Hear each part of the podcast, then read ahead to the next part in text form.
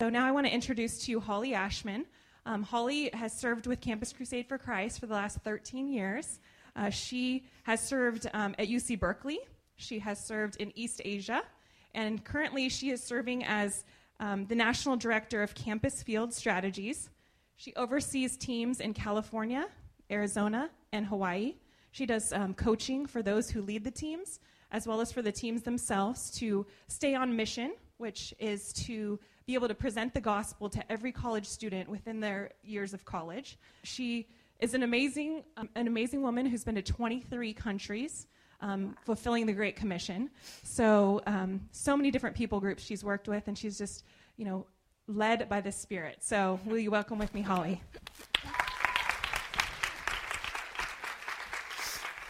Thanks.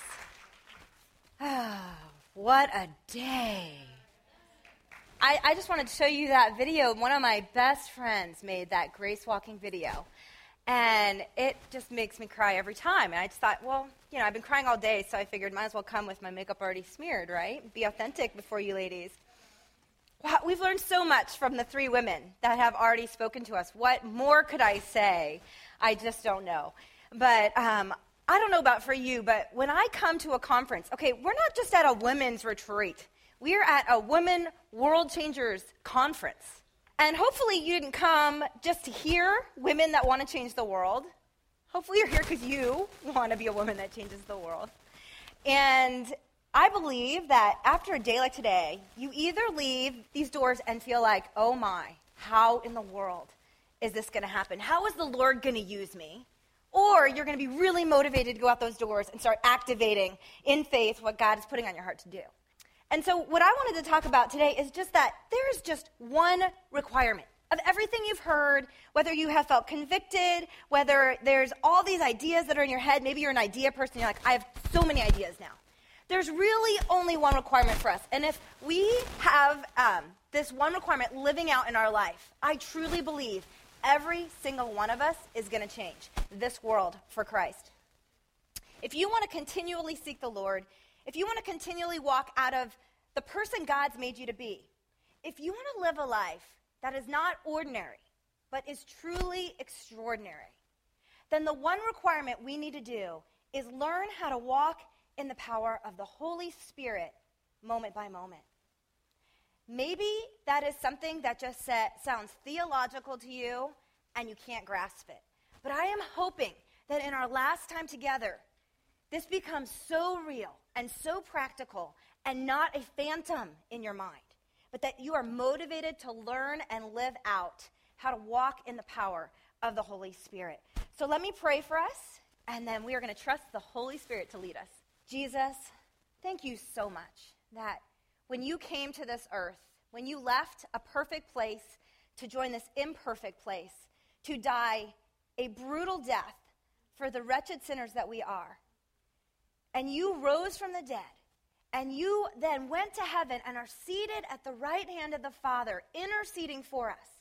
You did not abandon us, but you gave us your Holy Spirit. I pray that we would see what an amazing, amazing gift that is, and that we would live life on this earth in light of understanding and experiencing what it means not just to have the Holy Spirit seal us for the day of salvation but be filling us moment by moment so that our lives not only are transformed, but can transform the lives around us. In your name we pray.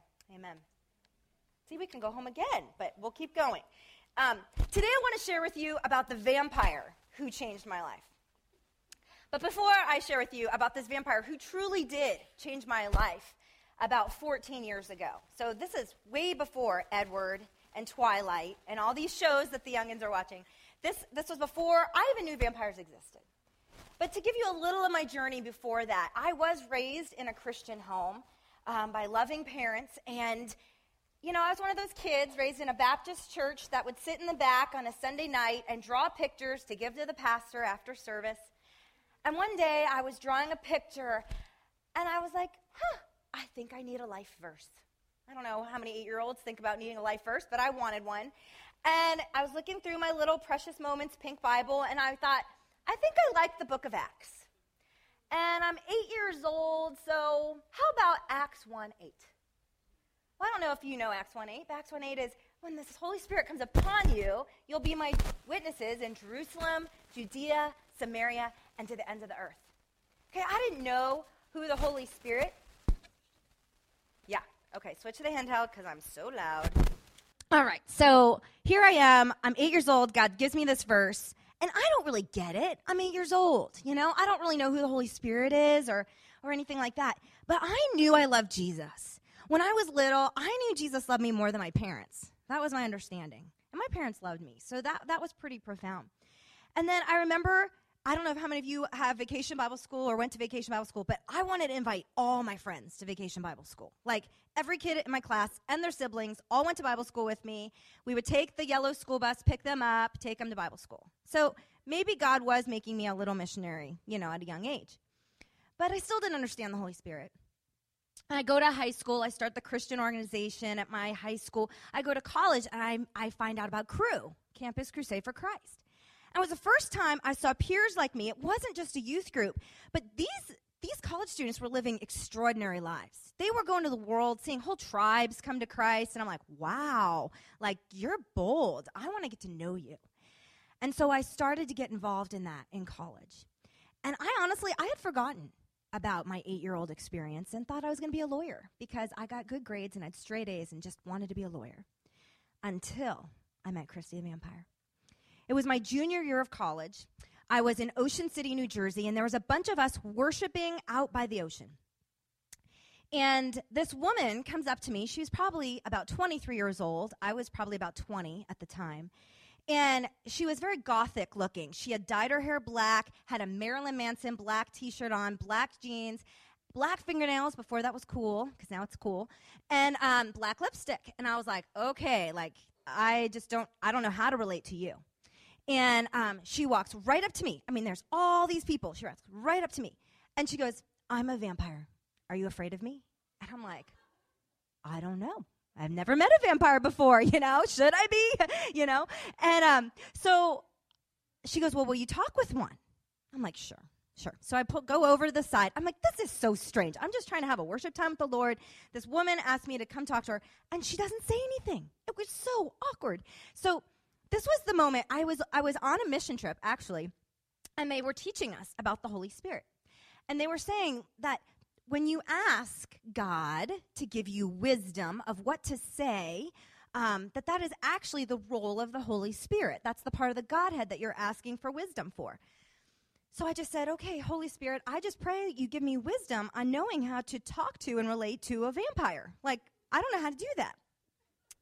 And um, so I was like, okay, well, what do I say? Because she's not saying anything. So I was like, Holy Spirit, like, give me something to say, you know?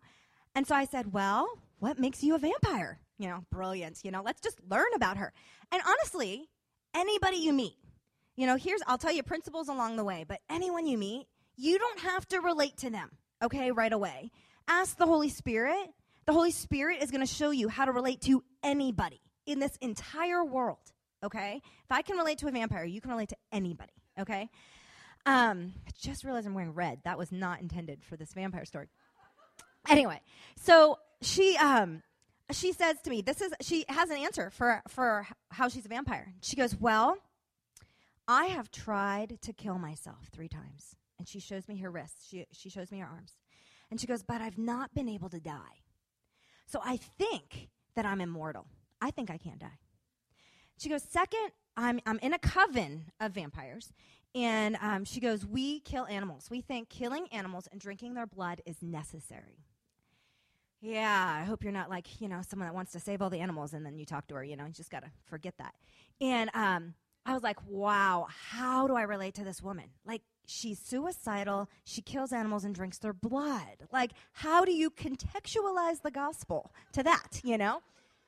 Well, so then I said again, Holy Spirit, what do I say? I don't know what to say. And so the next question was, what brings you significance in life? You can use that question too. What brings you significance in life? I didn't know if she would know how to answer that, but she did. And she said, You know, I have 30 women that I brought into being vampires with me. 30. And she goes, That had no friends, no family. They were on the street. And so now they're in a community and they have family and friends. And I was like, wow, I like to influence women too. We have something in common. Women need community. They need love. They need to be fully known and fully loved. And right away, she's like, yeah. And all of a sudden, we had a connection. And I said to her, I said, Christy, her name was Christy. I said, Christy, you know, I do think some of the things that you're participating on, in are partially true. Okay, that's the next thing you can do is look for the partial truths in what someone tells you. I said, Christy, there are three things that are partially true about what you've shared with me. And I think you just need to hear the whole story. I said, one, yes, we are all immortal. Maybe I think I will die if I if I try to kill myself and you think you can't. But I do believe we're all immortal, that there is eternity waiting for us forever. And I want to know what is going to happen in that eternity. And I said, two, Christy, you are so right that sacrifice is necessary. Sacrifice is necessary. And blood, it's essential. I said, You got it. I said, But you don't have the whole story. And I said, You know what else you understand, Christy? We were all, men and women, made for community, a place where we could be fully loved and fully known.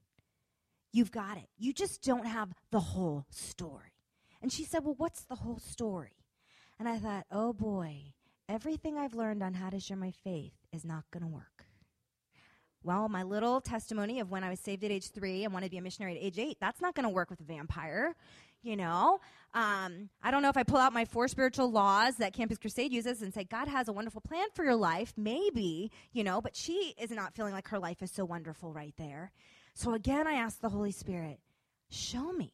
How do I tell her the whole story? And you know, one thing, the Holy Spirit, he will he will give you words to say. But I do think it helps that I have been walking with the Lord and being in the Word of God since I was probably about 10 or 12 years old. So I do think for the Holy Spirit to just give you scripture or give you some wisdom in some of these moments, you do need to know the Word of God because the Word of God is what changes lives. So it, it is because I'm learning the Word. But what was interesting is the verses that God gave me in that moment weren't the ones I had often memorized to share the gospel.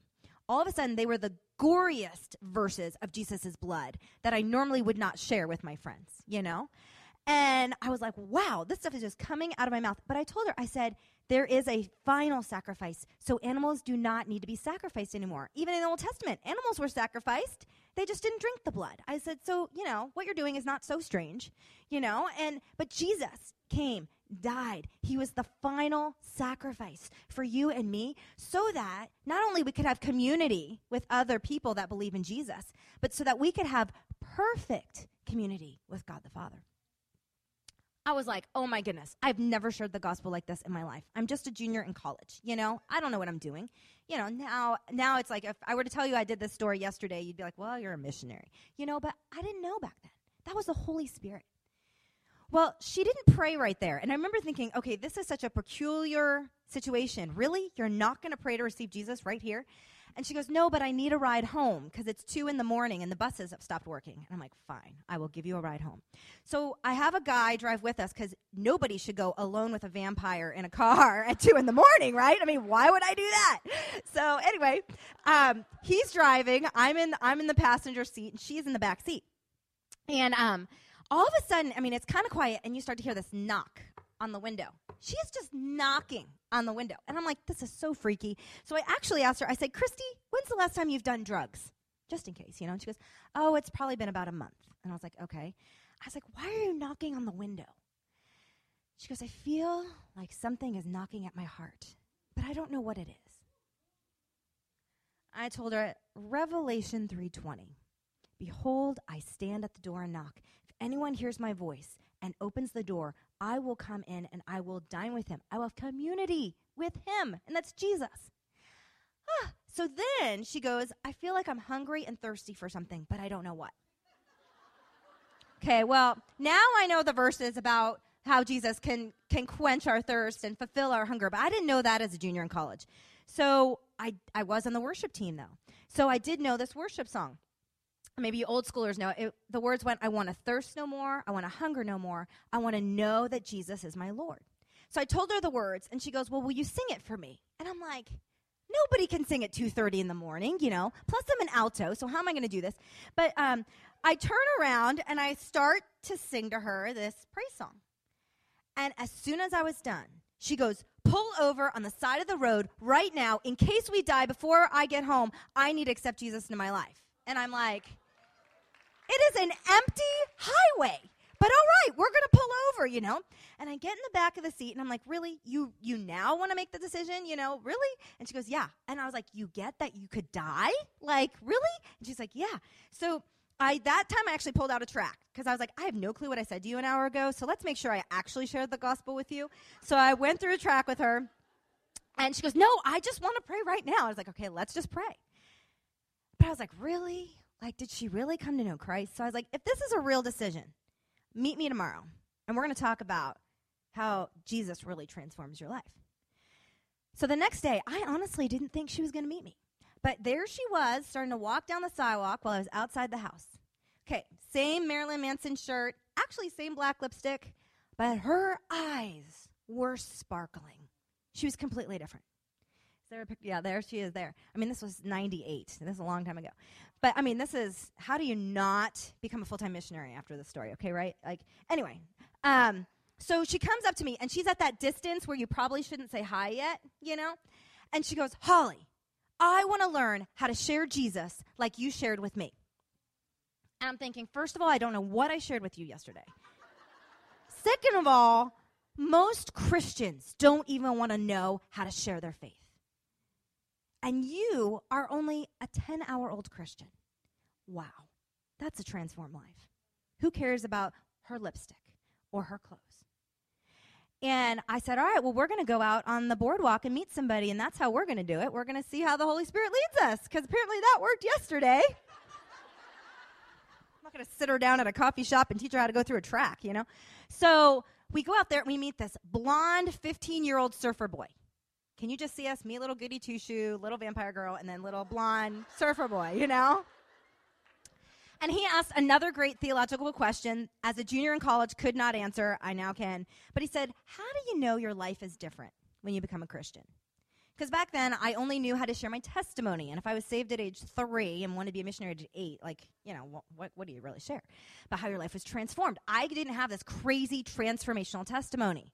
So I'm sitting there thinking, and Christy interrupts me, and she says so eloquently, Well, Yesterday I was a vampire, but today I'm a born again Christian. And boy, do I see the difference. And the boy is like, what is he supposed to do with that, you know? So she just takes over and she shares the exact same gory presentation of the gospel I shared. And she goes, Well, she goes, It's pretty easy, Mark. She goes, You know, we um, are immortal and sacrifice is necessary and blood is essential and we were made for community. And apparently these are the four points of the gospel, you know? She just started sharing it. She leads Mark to Jesus, and he prays with her, not with me. And she's a 12 hour old Christian. This vampire changed my life, right? I go, I, two weeks later, I, I meet with her every week, every day for two weeks. Then I have to fly back to Arizona where I lived. I'm sitting at the airport wearing some Jesus shirt because that was cool back then. And this lady comes and sits by me. She wants to know a story about my summer. I tell her about Christy the vampire. She goes, Hold on, let me go get my husband. She goes, pulls him aside, and he goes, What's Christy's last name? I said, Christy Denny. And he goes, You're not going to believe this, but her father goes to our church, and we've been praying for her for five years. And she has not wanted to ever go to church. She has not wanted to talk to a Christian. No one has even been able to go near her. Her mother um, i don't remember if her mother had passed away or had abandoned them. She was only raised by her father. She was only child. And they said wow we are going to follow her up and disciple her now that we know that she's a believer. And i was like are you joking me lord? Like i have never okay? And you know i was kind of even this little missionary girl even in elementary school.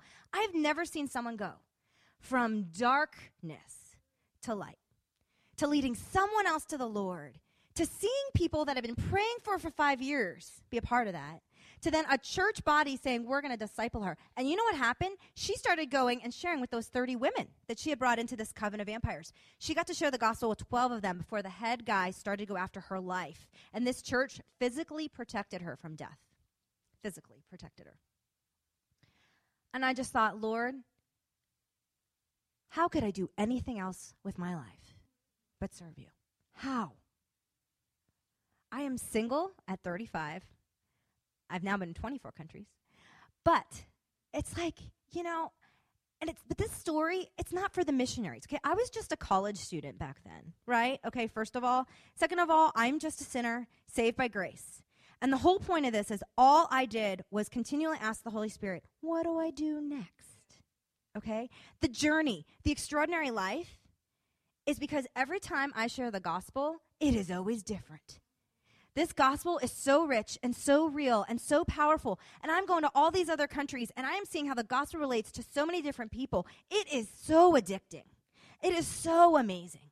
And you fall so much more in love with Jesus that it doesn't matter what our life is. It doesn't matter if I'm stuck here in this city. If I don't travel the world, that is not what makes my life extraordinary. What makes my life extraordinary is seeing the Holy Spirit speak through me in other people's lives. And that is not a spiritual gift. That is just the Holy Spirit when we ask the Holy Spirit to fill us in our lives.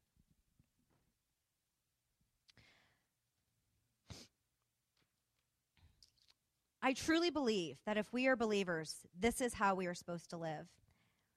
That really walking in the power of the Holy Spirit is the only thing that matters. If you walk in the Spirit, what will happen? Galatians 5 21 through 23 you will have the fruit of the Spirit love, joy, peace, patience, kindness, goodness, faithfulness, gentleness, self control.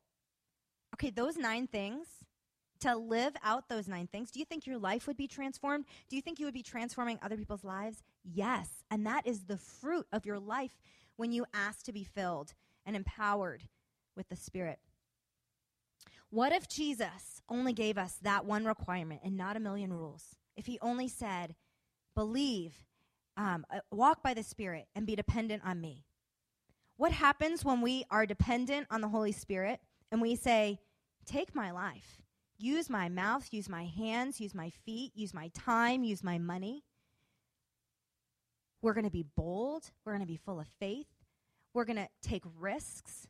We're going to do the unthinkable.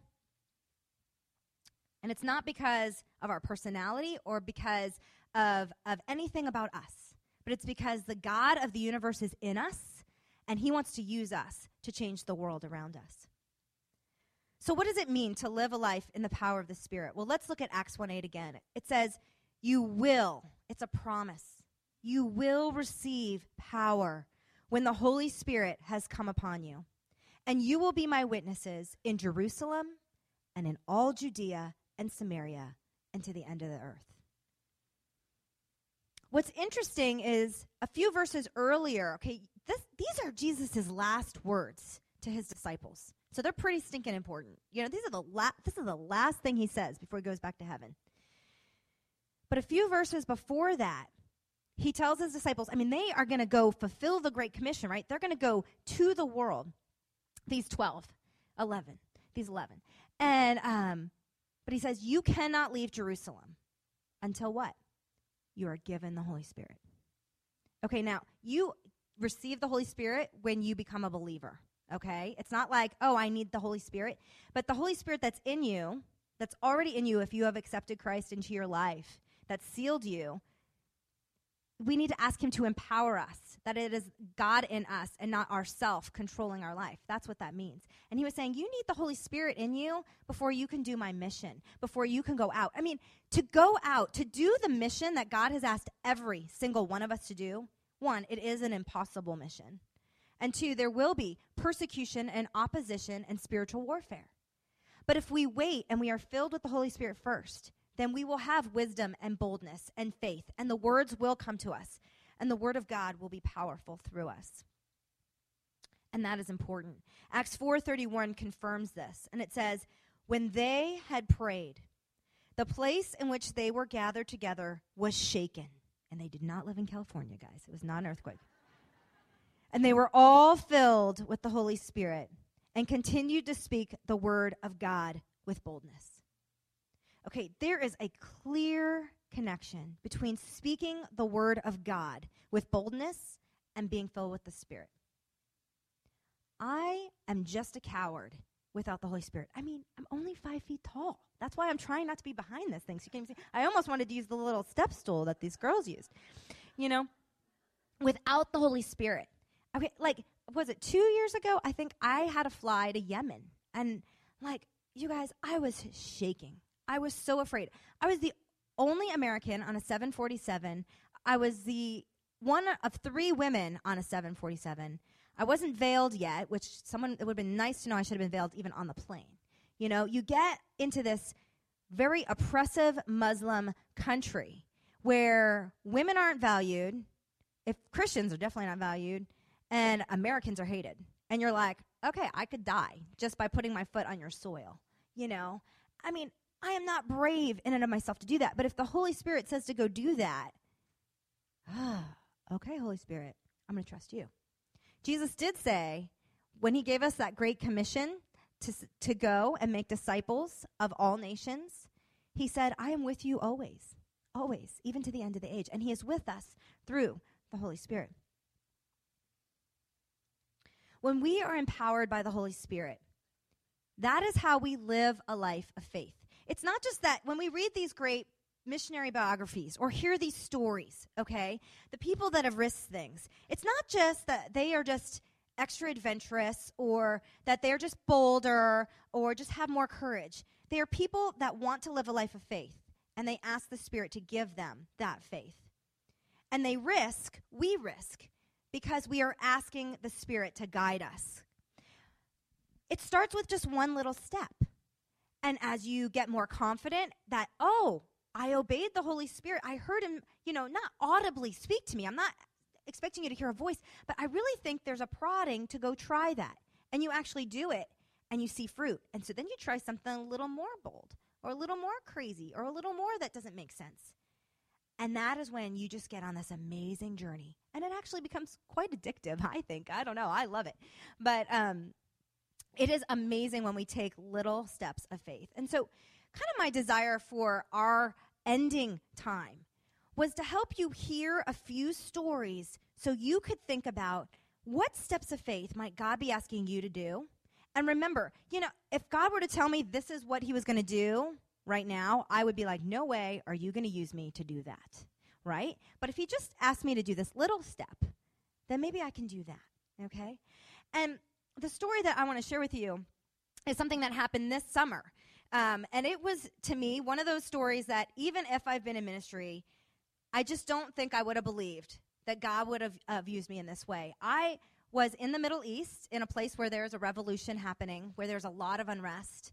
And I actually got to um, interact and, and share with one of the most prominent um, political science professors in the entire Middle East. Um, she is the top professor of political science for all the Middle East. And I don't like like talking to people that are like way older than me. Um, she's like really smarter than me. And I went there as a student. Like, I know I'm 35, but I tried to look 24 by wearing a Sesame Street t shirt. So that's how I got into the class, you know? So it worked. And um, so I went over there this summer because we wanted to reach um, the most prominent um, students in the Middle East. We went to the most prominent university in the Middle East um, because we thought if we could reach these students with the gospel, they're going to go back to their countries and be influencers in the Middle East. So this is the people group I want to reach. I mean, some people are going to go reach the poor. I'm going to go reach the smart people, and hopefully they'll change the world, right? So that's kind of my calling. So I go there, but I'm there to re- reach students, you know? So we're in this political science class, which is quite intriguing since there's a revolution happening in the country. And one day, our professor didn't show up in class. and um, we found out she was in a car accident. And so the group of us that had gone over there prayed for her that night. And the next day she was in class. And she did look um, really tired, um, like she'd probably been crying a lot. Um, but she pushed through class. And in the middle of class, I felt that prodding Okay, and I'm going to tell you, as I tell you the story, I'm going to show, tell you the proddings because I want you to really think about how do you start to learn how to hear the voice of the Holy Spirit. So I heard this prodding, I'm in class, of go up and talk to her after class and tell her you were praying for her. I was like, oh, I've not even talked to her at all. It's like the third week of class. I've never talked to her. I don't like doing that. And I'm going to pray for her. Like, am I going to get kicked out of the country if I tell her I'm going to pray for her? And I remember hearing this like kind of calming thought of no, because Muslims pray too. And I was like, okay, we'll both pray. This is good. So I go up to her after class and I said, Professor June uh, is what I'll call her. I said, Professor June, um, I am so sorry to hear that you were in, in a car accident yesterday, and I just want you to know I will be praying for you.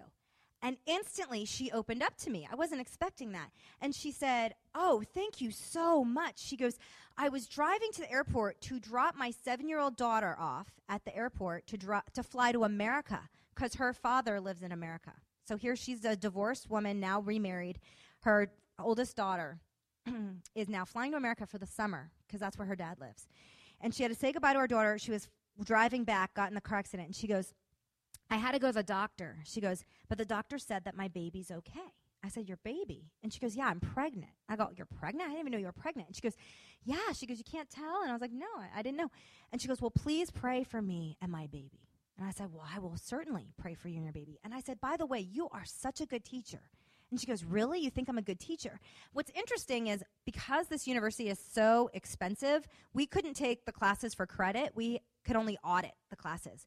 So she, I realized later she was actually surprised that I was encouraging her in her teaching because I wasn't trying to kiss up to her because I'm not getting a grade, right? And so she started to like trust me.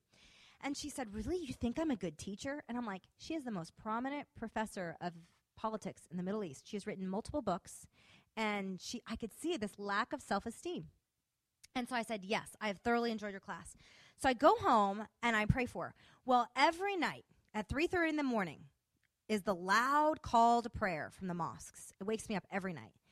And normally I just roll over and go back to sleep. Well, at 3:30 in the morning, that noise woke me up and I knew I was supposed to pray for her. So I sat up and I start praying for her and her baby. And then again I thought I heard the Holy Spirit say, "Write her a letter." And I'm like, "Really? I am going to get so kicked out of this school, if not this country. You want me to write her a letter? What am I going to write in this letter?" And he's like, "Get up, write the letter." So I go to the kitchen and I start to write this letter about 3:45 in the morning. And I as I'm writing this letter, what came to me was the psalm that King David wrote, Psalm 139, about how God knew you before you were born, and all the days planned for you are written in his book of life, and that you were knitted together in your mother's womb. You are fearfully and wonderfully made. And I decided that's the poem. I'm supposed to give her this poem from Prophet David. David was a prophet to, to the Muslims. And so I wrote her the whole entire psalm. And then I told her, I go, look, it even says here that his love for you far exceeds the grains of sand. And there's a lot of sand in this country. I was like, so that is really encouraging, you know? And I said, He knows what is going on with your baby. God knows what is going on with your baby. And so I wrote her the whole psalm. I explained the psalm in the letter. And then I said, Maybe you are the reason I came to this country. And I was like, Oh my, am I really supposed to give this to her? So the next day I go to class and I give her this long letter with um, Psalm 139 in it. And the next day I was really scared to come to class because I knew she had read it. And um, she comes up to me, gives me this huge hug, gives me a gift, and she says, I've never received such an encouraging letter from a student before in my life. And I was like, thank you, Jesus. You know, like, now I did not share the gospel in that. I was just trying to comfort her as she's afraid about her unborn child and um, connecting with her about just getting her into the word. That was the first step. But that day, I could tell that she wasn't she wasn't feeling well. She wasn't walking straight. She was kind of hobbling. And near the end of class, she walked outside the door really quickly, and there was a window in the door. And as soon as I watched her walk out the door, she keeled over. And so I ran out to get her. And she looked up at me and she put out her hand, and her hand was full of blood. And she goes, I'm losing my baby. I'm losing my baby. And she looked up at me with so much fear. And I was like, Lord, I don't know what to do. Holy Spirit, give me wisdom. So I start to try to walk her to the bathroom, and two other girls come out of the classroom And her personality switched in that moment because I think she didn't know them or trust them. And she actually cussed us out and said, Get the F away. I'm going to the bathroom by myself. You girls get back to the classroom, including me. And I was like, Okay, well, I'm going to back off now, you know? And, um, and I wait for her to come out. And she had, I mean, her makeup was all tear stained. And, um, she said, okay, get back to class. We still have a few more presentations to do. And I'm like, really? Like, you need to be going to the doctor or the hospital or something. And we're going to finish class. But that is the kind of professor she is. So we get to class. I don't remember practically anything that was shared. And I just prayed for her and prayed for her. And I was like, Lord, am I supposed to talk to her after class? If I am, like, make me a safe person. Like, show me how to share with her after class.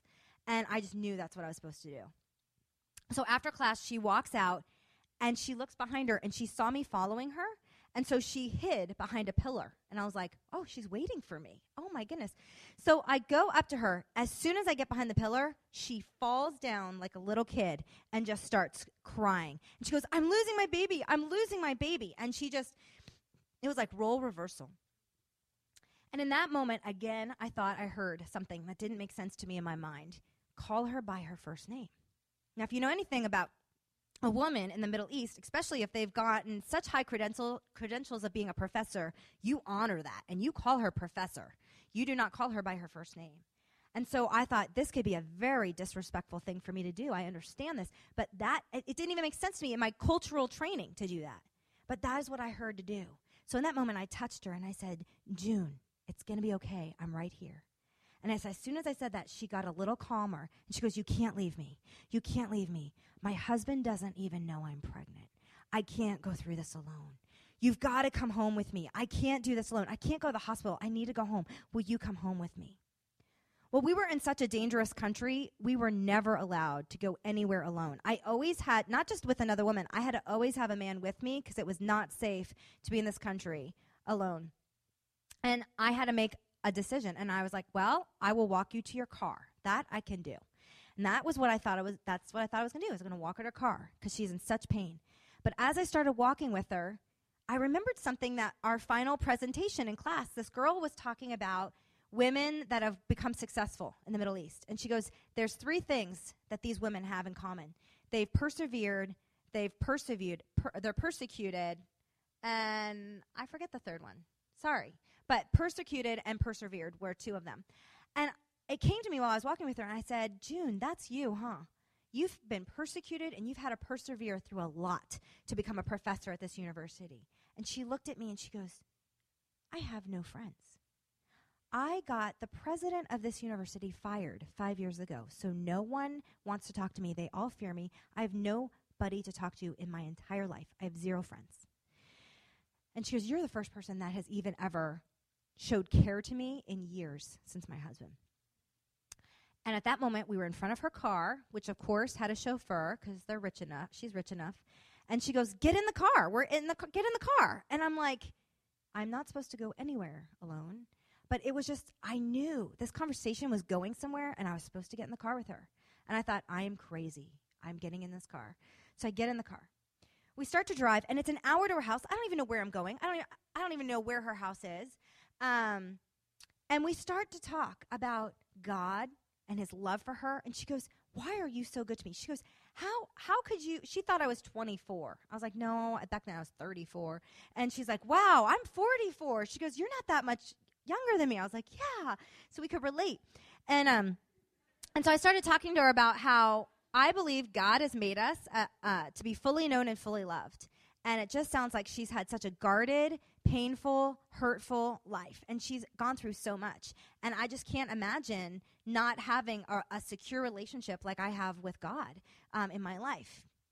And all of a sudden, she looked at me and she switched again. And she goes, Get out of my car right now. And I was like, oh, I think I risked a little too much, you know? And I looked outside, and it's just men with turbans. There's no women on the street this time of the day. And all I know is I better not leave this car.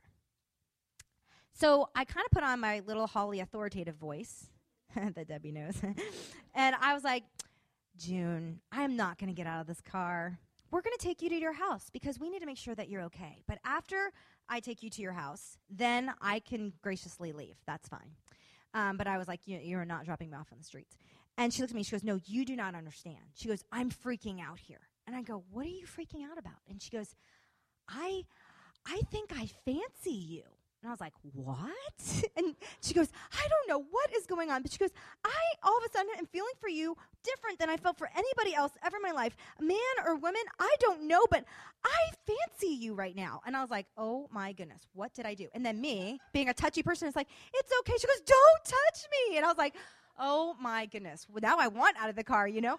But, um, I was like, May, you know, as Debbie said, I can explain anything. So I was like, May, I was like, okay, you do not, you're not attracted to me.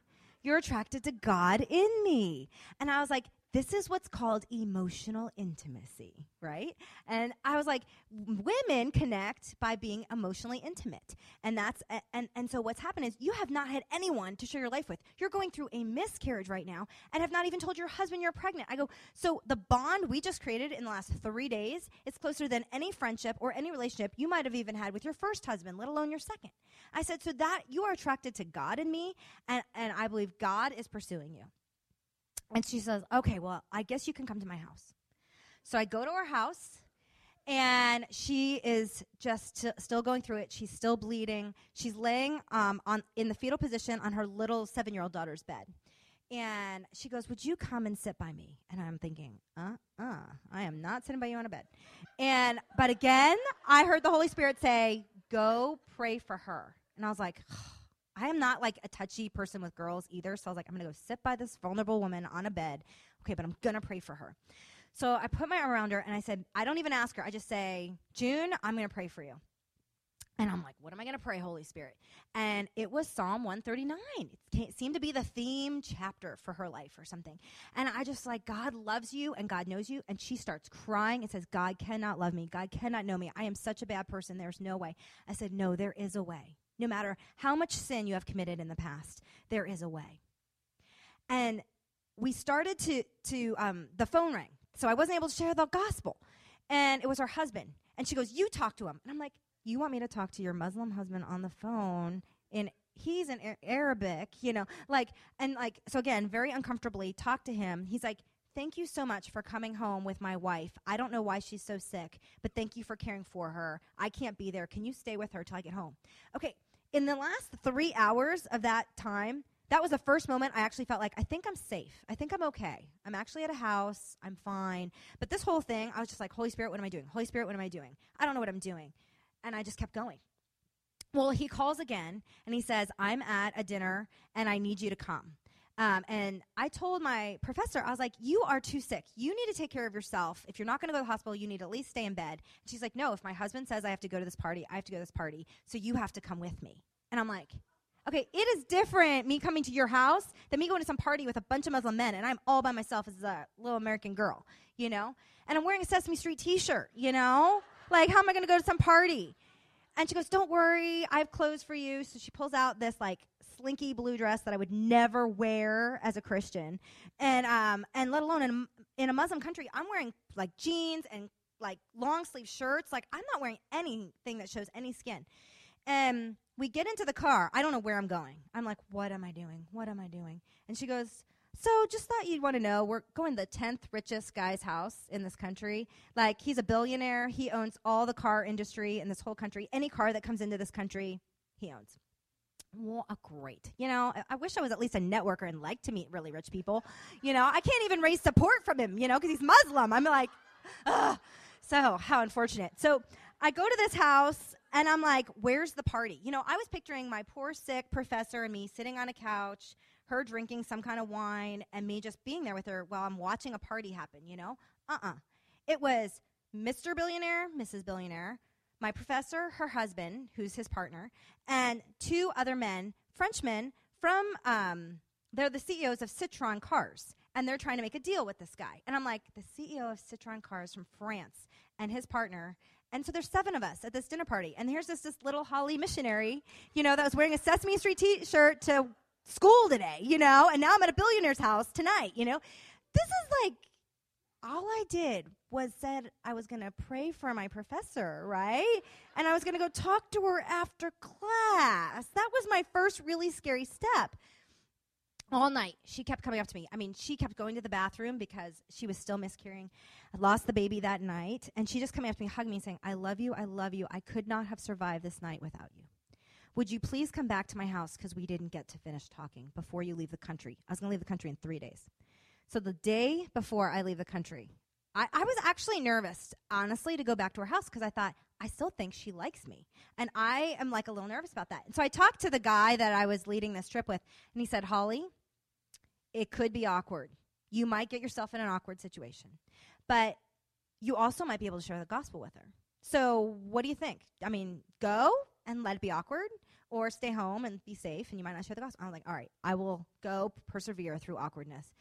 So, I go to her house. She's making a meal, and she says, So, I hear you're writing a book. I'm like, Yeah. I mean, I only got the idea to write a book this summer while I was in this country. So it's not like I was writing it yet. It was just an idea in my head. And I was like, well, it's called The Vampire Who Changed My Life. And she goes, Really? I love horror stories. Can you tell it to me? And I'm like, Really, Lord? I'm going to share with her the vampire story? Okay.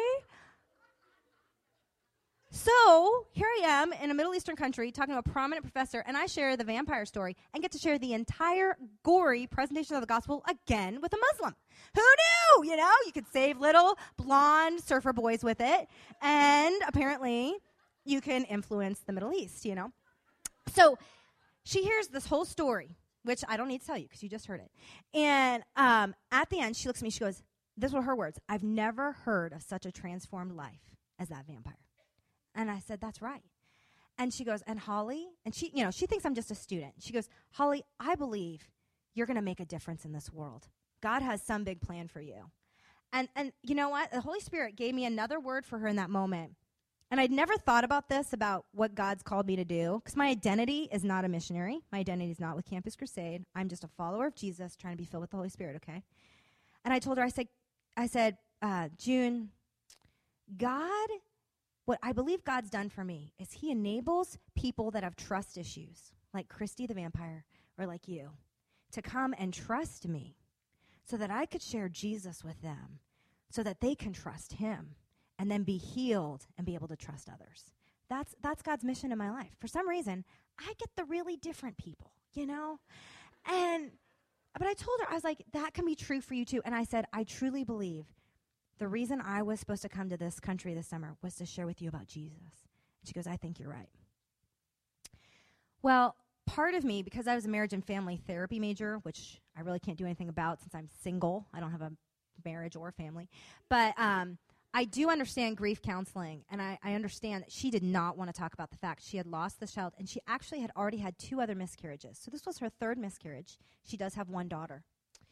And um, so the Lord um, had also put on my mind give her something to help her acknowledge um, to walk through this grief process. And so you can't see because it's too small, but I'm, I'm wearing a ring that has four diamonds on it. And I found, that they're not real, but uh, four, uh, I found four that had rubies. And I bought one for her and one for me. And I gave it to her that night. And I said, um, June, this is to remind you that you are a mom of four. You are not a mom of one. And God has three of your babies with him in heaven, and he is taking perfect care of them. They are fearfully and wonderfully made and in his hands. And God has given you one seven year old precious daughter that he has given you. And I'm praying that one day all of us will be with God together in heaven. And I gave her a Bible in Arabic, and I said, one question she asked me, she goes, How do you know the difference between Jews? Her first husband was Jewish. Jews, Muslims, and Christians. And I said, It's all about their view of Jesus. And I said, and I explained to her the difference. And then I said, But what matters is who Jesus said he was. So you read this, because this is who Jesus said he was. It doesn't matter what I say as a Christian, or your ex husband as a Jew, or your current husband as a Muslim. And she said, I will read it. She wrote me about a month when I got back and said, Holly, I wear the ring every day. Your picture's on my wall. We're going to come visit you. They have enough money. We're going to go to Disneyland. And, um, and I just think, you know, she has not yet put her faith in Christ. I didn't want to tell you all success stories because the point is not success stories. We are not the ones that convert people, all right? It says go and make disciples. It does not say go and make converts. Also, it is the Holy Spirit that changes lives, not us. And all I know is I was faithful, and I truly believe her life will be changed, you know? And so, hopefully, in hearing that, please don't be like, okay, that was a crazy story. Yes. But I want you to hear it was one little step of faith at a time. Please take one little step of faith at a time. Please. Your ordinary life will be extraordinary. Please. I think we will all leave here extremely changed. So, my question for you is what adventure might be waiting for you just by asking the Spirit to empower you? All you need to do is practice each day giving each thing to the Lord. I pray through my day. Who am I going to see? What do I need to do? Where am I going to go? I surrender that to the Lord and I say, use me, change me, help me to be flexible. I'm a very structured person, okay? I'm very responsible. I'm very planned. Everything's written word for word. And last night, well, all week, I felt unsettled about this talk. And yesterday at 3:30, I felt like God had me change my whole message. And that is not my personality. But I thought, well, I guess if I'm going to talk, I'm walking in the power of Spirit. I better walk in the power of the Holy Spirit. So hopefully this is what you were supposed to hear because I changed it yesterday. I want you to remember that it's it's not how long you've been a believer. Some of you here have been a believer a long time. Some of you are relatively new believers. The Holy Spirit was given to all new believers. It doesn't matter. You don't get this when you're spiritually mature, okay? You get the Holy Spirit as soon as you become a believer. And it's not about how long you've been a believer, it's how you live your life after you become one, right? How do you live your life? And so, um, if you want to be empowered consistently by the Holy Spirit, there's a final verse that to me, this is the verse that helps us know how to be filled with the Spirit. It's Luke 11 13. And it says, If you then, who are evil, know how to give good gifts to your children, how much more will the Heavenly Father give the Holy Spirit to those who ask Him? All we have to do is ask Holy Spirit, fill me. Holy Spirit, guide me. Holy Spirit, show me how you want to use me in the lives of people around me. So I'm going to invite Aaron to come up and just play a, little for us. But I wanted to end our time with kind of a pledge between us and the Lord because really this conference is not about the four speakers. This conference is about encouraging you to be a woman world changer. And really, that's surrender. Really, that's listening to the Lord. What is He putting on your heart? The passion, the, the thing that He put on your heart to be passionate about. And then to go and take those little steps of faith. That is the culmination of what we're talking about here today. And so, at the edge of your seats, um, for those of you in the aisles, and then on the outside of this aisle, um, are pledge cards. I don't know if you've ever signed a pledge before, but pretty much it's it's making a decision or a commitment with the Lord to say you want to have a focus in your life changed. And I believe this is really what it means to be a follower of Jesus. And so I wanted to read it to you, and it'll be up on the board too, up on the screen. But to really pray and consider if this is what you want your life to be about. Because if these things are what your life is about, you are going to live an extraordinary life and see lives around you changed. And it says, Lord Jesus, I surrender to follow you in the power of your spirit.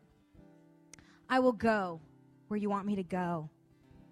I will do what you want me to do. I will say what you want me to say. And I will give what you want me to give.